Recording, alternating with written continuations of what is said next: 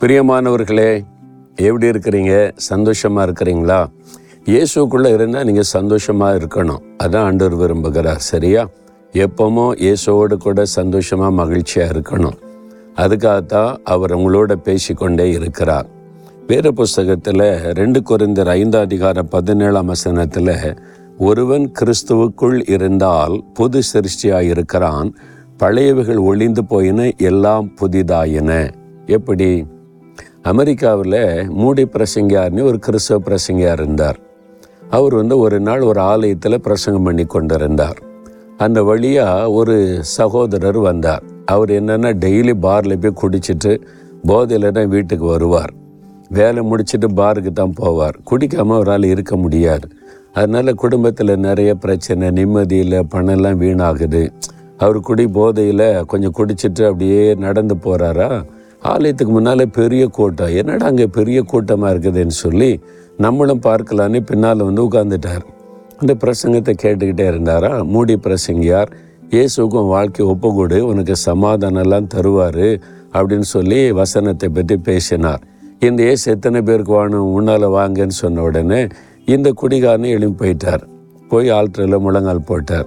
மூடி பிரசங்கர் ஒருத்தடியாக பேசி ஜெபிக்கும் போது இவர்கிட்ட வந்தோன்னு சொன்னார் ஐயா நீங்கள் சொல்கிற இயேசுவை நான் ஏற்றுக்கொள்கிறேன் எனக்கு சமாதானம் வேணும். என் குடும்பம் ஆசீர்வதிக்கப்படணும்.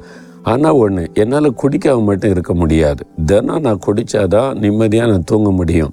ஆனால் குடிக்கிறதுக்கு மட்டும் எனக்கு பெர்மிஷன் வேணும். அப்படின்னு சொன்ன உடனே இவர் சரி நீ இப்போ இயேசு ஏற்றுக்கொள்கிறியா ஏற்றுக்கொள்கிறேன் இயேசு எனக்கு வேணும். நீங்கள் சொன்னீங்கல்ல எனக்காக மறித்தார் உயிர் தெழுந்தார் நீ.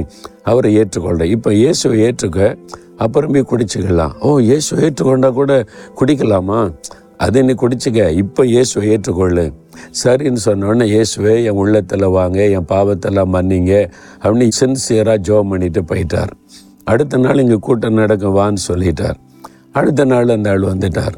வந்த உடனே கூட்டம் முடிஞ்ச உடனே வந்து பார்த்தார். எப்படி இருக்கன்னு கேட்டால் நீங்கள் இயேசுவை ஏற்றுக்கொண்டா குடிக்கலான்னு சொன்னீங்களே ஆமாம் இயேசுவை ஏற்றுக்கொண்ட போனால் என்னால் குடிக்க முடியலையே. அந்த குடிக்கிற எண்ணமே எனக்கு இல்லாமல் போயிட்டேன் இப்போ இந்த சிந்தையே இல்லையே.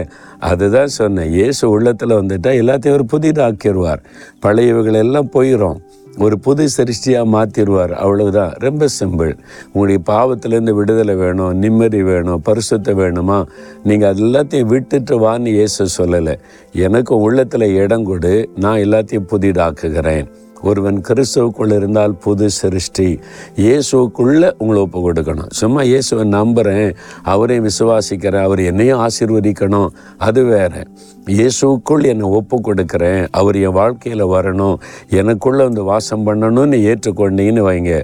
உங்களுடைய லைஃபே சேஞ்ச் பண்ணிடுவார் அதுதான் இயேசு கிறிஸ்து கொடுக்கிற மிகப்பெரிய ஆசிர்வாதம். இயேசு கரு செய்கிற மிகப்பெரிய அற்புதம். அதுக்காகத்தான் சிலுவையில் நம்முடைய பாவங்களை எல்லாம் சுமந்து ரத்தம் சிந்தி மறித்து உயிர்த்தெழுந்தார் இப்போ இந்த இயேசு கிறிஸ்து கொடுக்கிற புது வாழ்வு உங்களுக்கு வேணுமா?